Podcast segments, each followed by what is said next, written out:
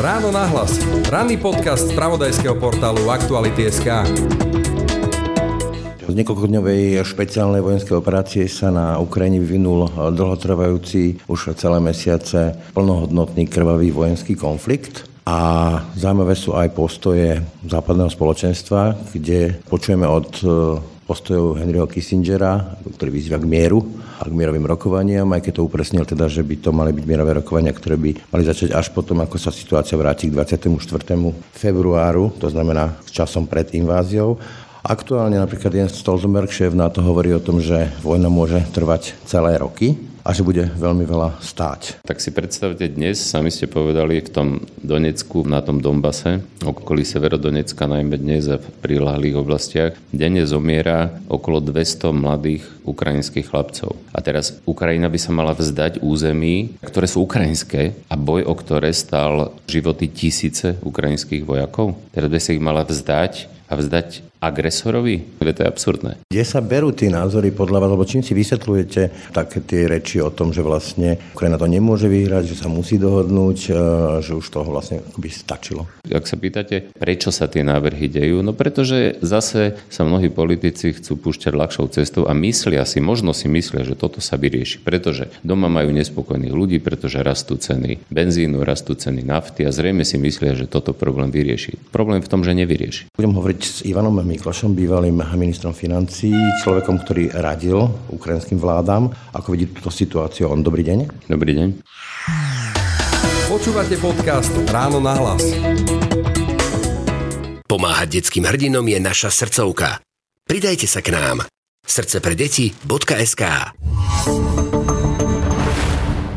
Takže ako vy vidíte budúcnosť tohto konfliktu? Dokedy sa môže ťahať? Ukrajinci dnes hlásia, že sú tam denne stovky mŕtvych, že už im dochádza munícia. Rusko síce veľmi maličkými krokmi, ale stále postupuje. Kde sa to zastaví a kedy? No ja samozrejme nemám kryštálovú guľu, aby som to vedel. Čo sa asi dá povedať dnes je to, že tá vojna sa neskončí v priebehu najbližších týždňov a asi ani v priebehu najbližších mesiacov. Ako dlho bude trvať, bude závisieť najmä od toho, ako silno, rýchlo a intenzívne bude Západ pomáhať Ukrajine, najmä vojensky, ale nielen vojensky, aj finančne, aj humanitárne, ale z hľadiska teda vojny, keď sa bavíme o vojne, Ukrajina je odhodlaná bojovať, je odhodlaná zvíťaziť v tej vojne. Ukrajina má aj dostatok odhodlaných ľudí, ktorí sa zaregistrovali, sú ochotní ísť bojovať. Desiatky, možno stovky tisíc z nich sú pripravovaní na boj, sú dnes vo výcviku.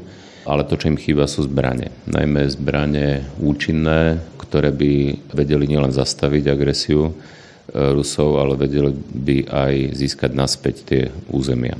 Čo sa dá povedať je to, že jediné riešenie, ktoré nebude znamenať aj z hľadiska sveta veľmi nebezpečný precedens úspešného získavania územia cudzích krajín silou, je, ak Ukrajina sa vráti do svojich pôvodných hraníc. A minimálne do hraníc pred dvadsiateho štvrtého februára tohto roka, ale skutočným riešením by podľa môjho názoru bolo, keby Ukrajina bola schopná sa vrátiť do hraníc pred roka dvetisícštrnásť. Krym.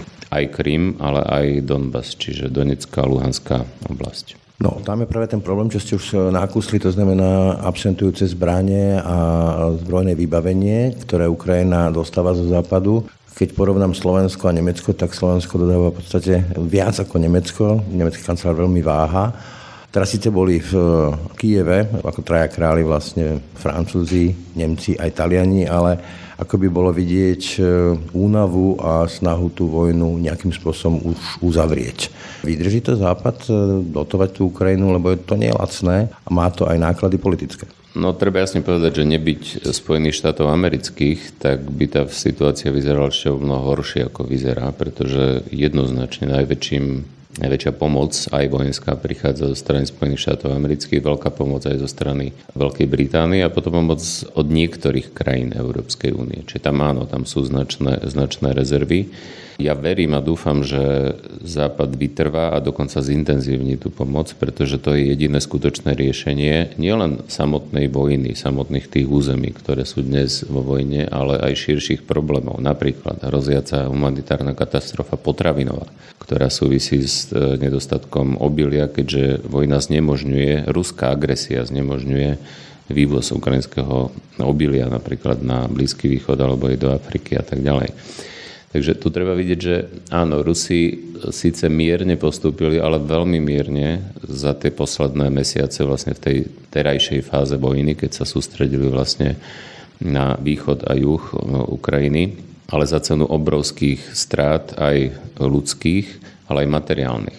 A aj ľudské a materiálne zdroje ruské sú obmedzené. Sú obmedzené, Rusku nemá kto pomôcť, kým zdroje civilizovaného sveta, alebo to nie len západ, ale zdroje aj vojenské, aj finančné civilizovaného sveta sú oproti ruským zdrojom neporovnateľne, neporovnateľne väčšie. Čiže ak západ vytrvá v tej pomoci vojenskej, finančnej, humanitárnej, tak Ukrajina má veľkú šancu, nie v priebehu najbližších týždňov, ale v tej perspektíve najbližších mesiacov vlastne tie územia znovu získať pod svoju kontrolu.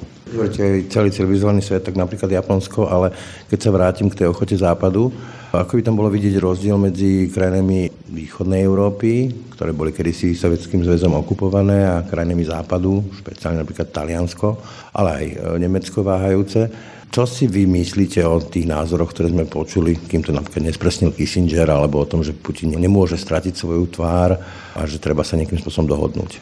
Je to absurdné a myslím, že veľmi to vystihol poľský prezident Duda, ktorý povedal, že to je to isté, ako keby sme v druhej svetovej vojne chceli uzavrieť kompromis s Hitlerom, alebo keby sme mali starosť o to, či Hitler nestratí svoju tvár. Čiže je to absurdné. Každý takýto zlý kompromis, lebo to by bol zlý kompromis, by znamenal veľké, veľké priame aj nepriame náklady, aj politické, aj ekonomické, aj sociálne, aj geopolitické do budúcna. Čiže to z hľadiska Ukrajiny je to celkom evidentné, že takýto zlý kompromis by znamenal obrovskú nestabilitu na Ukrajine, pretože tie prieskumy verejnej mienky sú úplne jasné na Ukrajine. Dnes viac ako deväťdesiat percent Ukrajincov, podľa rôznych prieskumov deväťdesiatjeden, deväťdesiattri, deväťdesiatštyri percent Ukrajincov verí, že Ukrajina tú vojnu vyhrá. A navyše oveľa viac ľudí, vyše osemdesiat percent podľa rôznych prieskumov zase rôzne, nesúhlasí s tým, aby sa Ukrajina vzdala akýkoľvek svojich území ako za cenu toho mieru.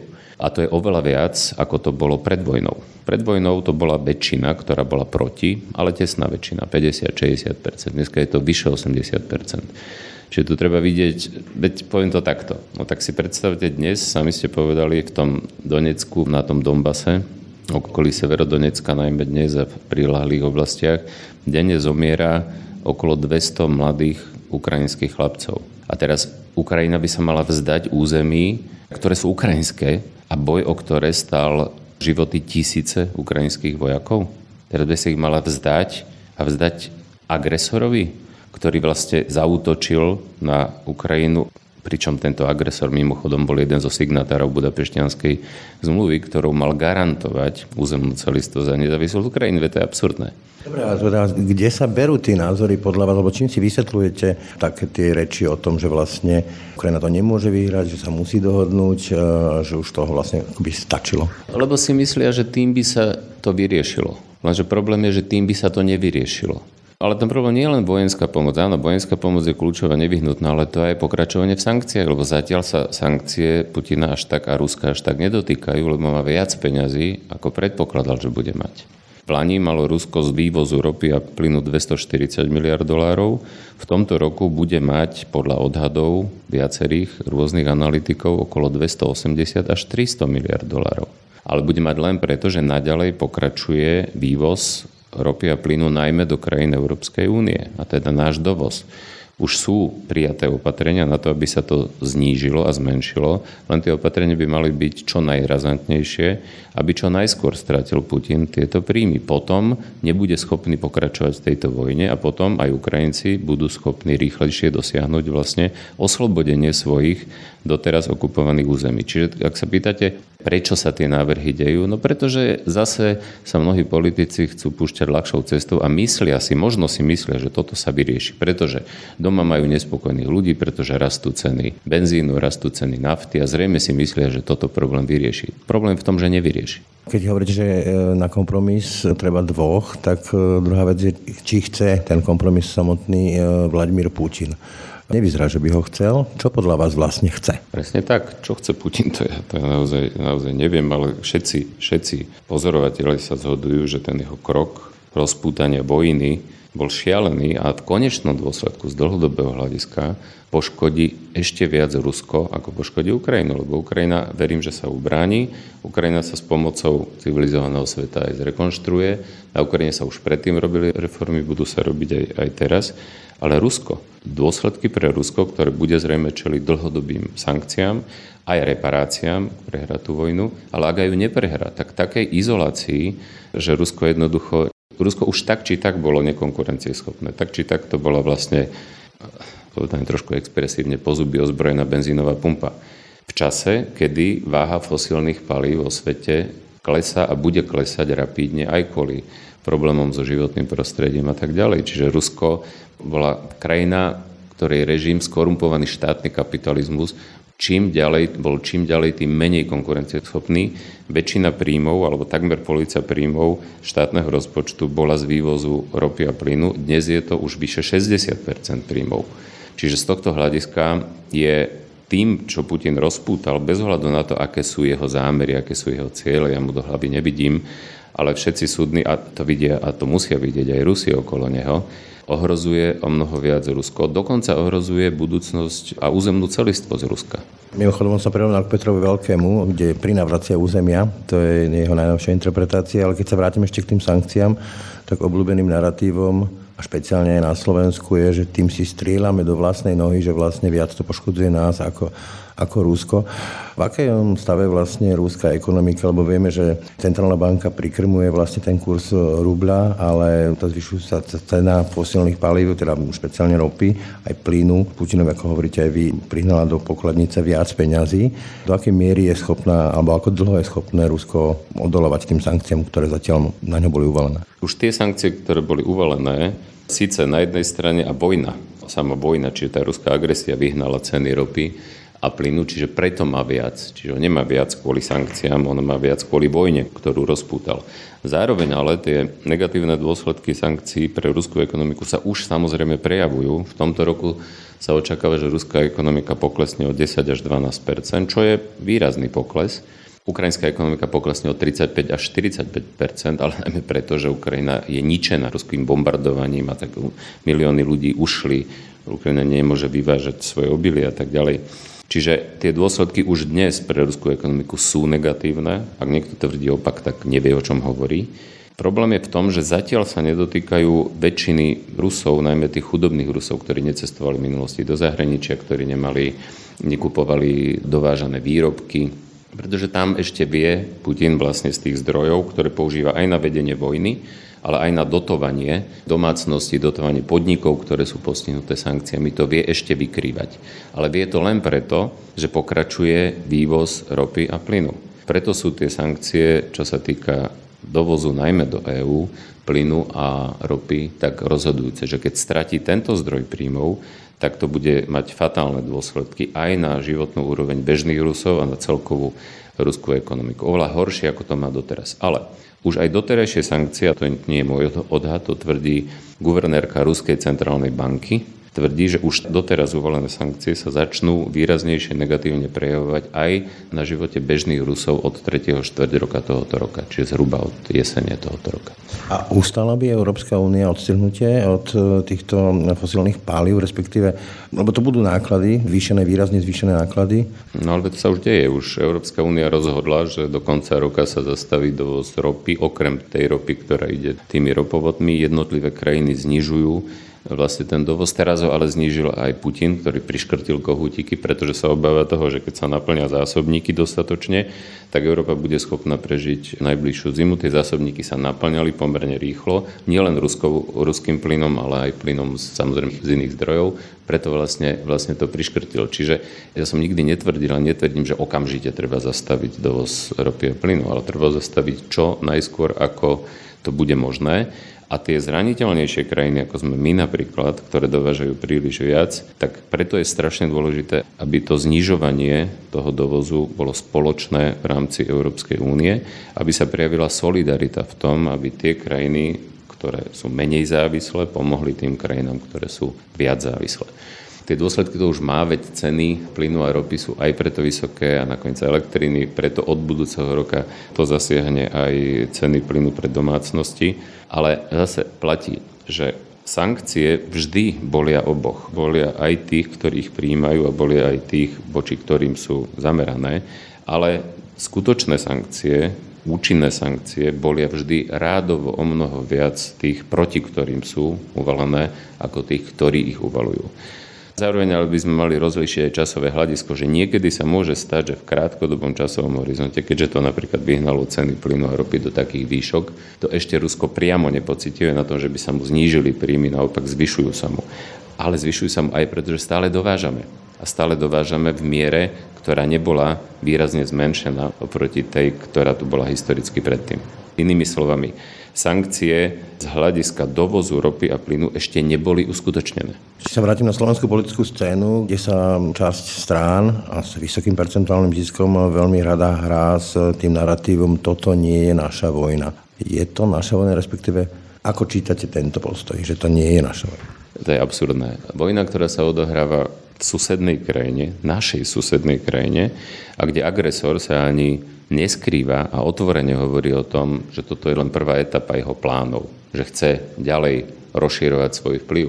Agresor, ktorý ak nechce priamo obsadiť našu krajinu, tak jasne hovorí, že chce diktovať, akým spôsobom máme my si usporiadať vzťahy, akým spôsobom, či my máme alebo nemáme byť súčasťou NATO, či máme byť aktívnym členom NATO, či môžu alebo nemôžu byť rozmiestnené jednotky NATO u nás. Veď to je, to je evidentné, že Rusko, ak dnes niekto nevidí, že Rusko je agresorom a potenciálne nebezpečnou krajinou aj pre Slovensko, tak je jednoducho buď slepý, alebo hlúpi, alebo kúpený Kremlom. Parlament práve dnes má prelamovať veto prezidentky v súvislosti s tým tzv.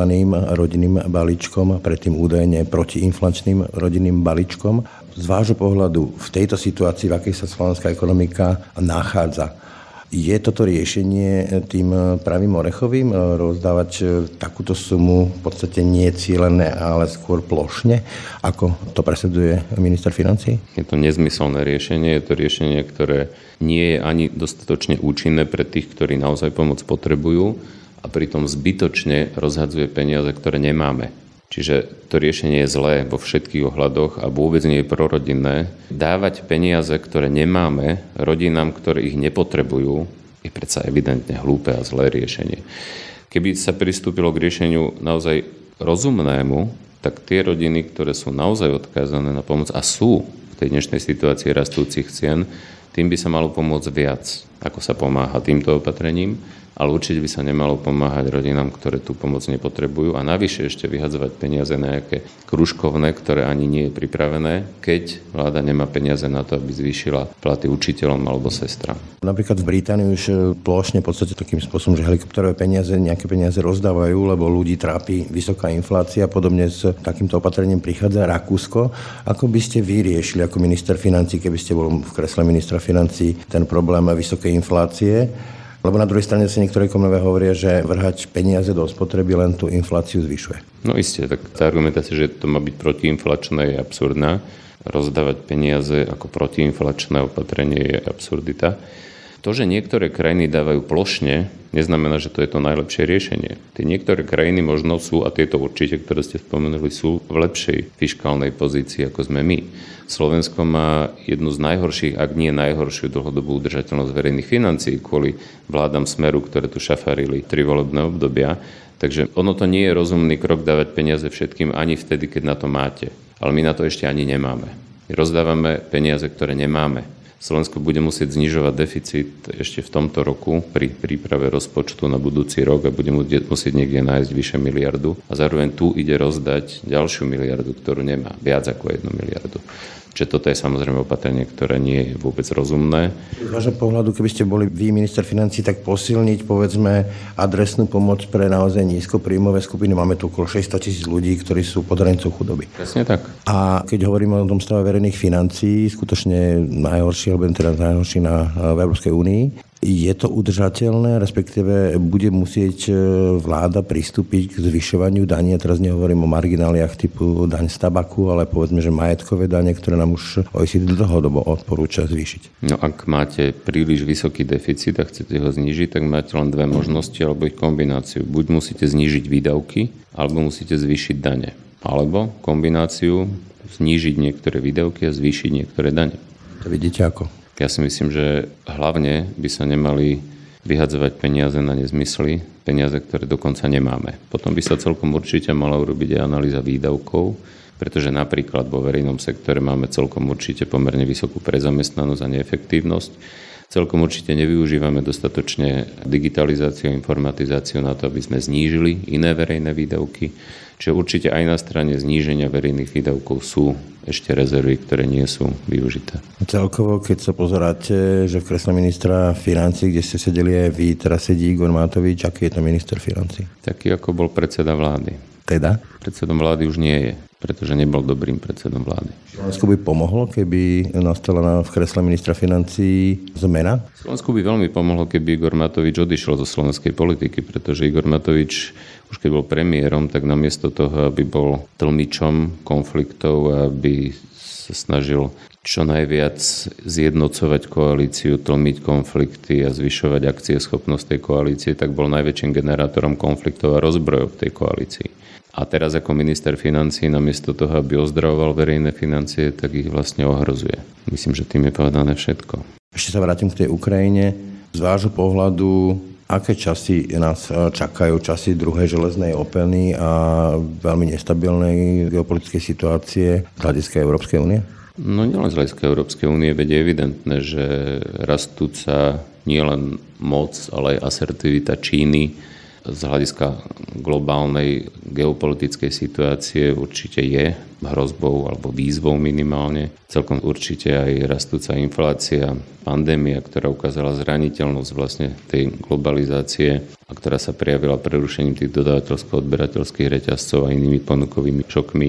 Máme tu životné prostredie a problém udržateľnosti životného prostredia. Takže veľké výzvy stoja pred, nielen pred krajinami jednotlivými, ale aj pred globálne, pred ľudstvom ako takým a bude veľmi dôležité, ako sa k ním postavíme. A tá vojna na Ukrajine je jedným z príkladov toho, že by bolo veľmi, veľmi zlým riešením, ktorý by možno krátkodobo znamenal nejakú úľavu, nejaký zlý kompromis napríklad, ale už zo strednodobého hľadiska by vyvolal oveľa, oveľa väčšie problémy a napätia a neprispel by k riešeniu ani tých ostatných globálnych problémov, o ktorých hovoríme. Ideme do zlých časov? Ideme do ťažkých časov, ideme do ťažších časov, ideme do časov, ktoré si budú vyžadovať nové prístupy, nové riešenia, aj väčšiu odvahu, aj menej pohodlia, lebo sme si zvykli v posledných desaťročiach, ako si, že všetko ide bez problémov, nič netreba, netreba sa tomu venovať, netreba to riešiť. Nebude potom problém práve to, že tu sa dlhodobo nerobili žiadne zásadnejšie reformy a Slovensko je tak povedať nepripravené, však hovorí nám tu vlaky, nemáme dostavenú diaľnicu, nemocnice padajú, sestričky odchádzajú, učitelia nemajú poriadne platy. No presne tak. Tu sa tri volebné obdobia nerobili žiadne reformy. Žilo sa z podstaty na úkor budúcnosti. Potom prišla vláda, ktorá to mala ambíciu zmeniť, zároveň ale udrela pandémia, vojna na Ukrajine a ešte aj spôsob, akým je vedená a riadená, o čom sme sa už bavili. A preto samozrejme tie časy nebudú, nebudú jednoduché. Ani pre Slovensko ako také. Z vášho pohľadu, keby ste mali tú moc a politickú sílu, čo by Slovensko k tomu, aby sa dostalo alebo posunulo naozaj na úroveň dnešnej doby, potrebovalo nejaké také povedzme tri kľúčové reformy alebo zmeny? Úplne by stačili elity, aj politické, ale aj iné a akýsi konsenzus širší v značnej časti spoločnosti alebo dostatočnej časti spoločnosti, že krajina potrebuje neustálu modernizáciu, teda neustále reformy, len to slovo sa asi nebude páčiť mnohým, ale modernizácia sú vlastne zmeny a potrebné reformy a uvedomenie si toho zo strany aj politikov, ale nie len politikov a potom vychádzať z toho a robiť jednoducho zodpovednú a kompetentnú politiku. Tak, aby sa tieto potrebné zmeny, táto neustála modernizácia krajiny mohla uskutočňovať. Sa asi nestane. Ale prečo by sa to neustále? Je na politickej scéne nejakých takýchto ľudí alebo ochotu ľudí voliť takýchto politikov? No isté. Otázka je, či ich je dosť a či to, čo z toho vzíde, bude dostatočné. Toľko bývalý minister financií Ivan Mikloš. Ďakujem za rozhovor. Ďakujem pekne. Do počutia. Počúvate podcast Ráno nahlas. Srdce pre deti už viac ako pätnásť rokov odstraňuje bariéry vo vzdelávaní. Pridajte sa k nám. srdce pre deti bodka es ká. Počúvali ste Ráno nahlas. Pekný deň a pokoj v duši praje Braňo Dobšinský. Všetky podcasty z spravodajského portálu Aktuality bodka es ká nájdete na Spotify a v ďalších podcastových aplikáciách.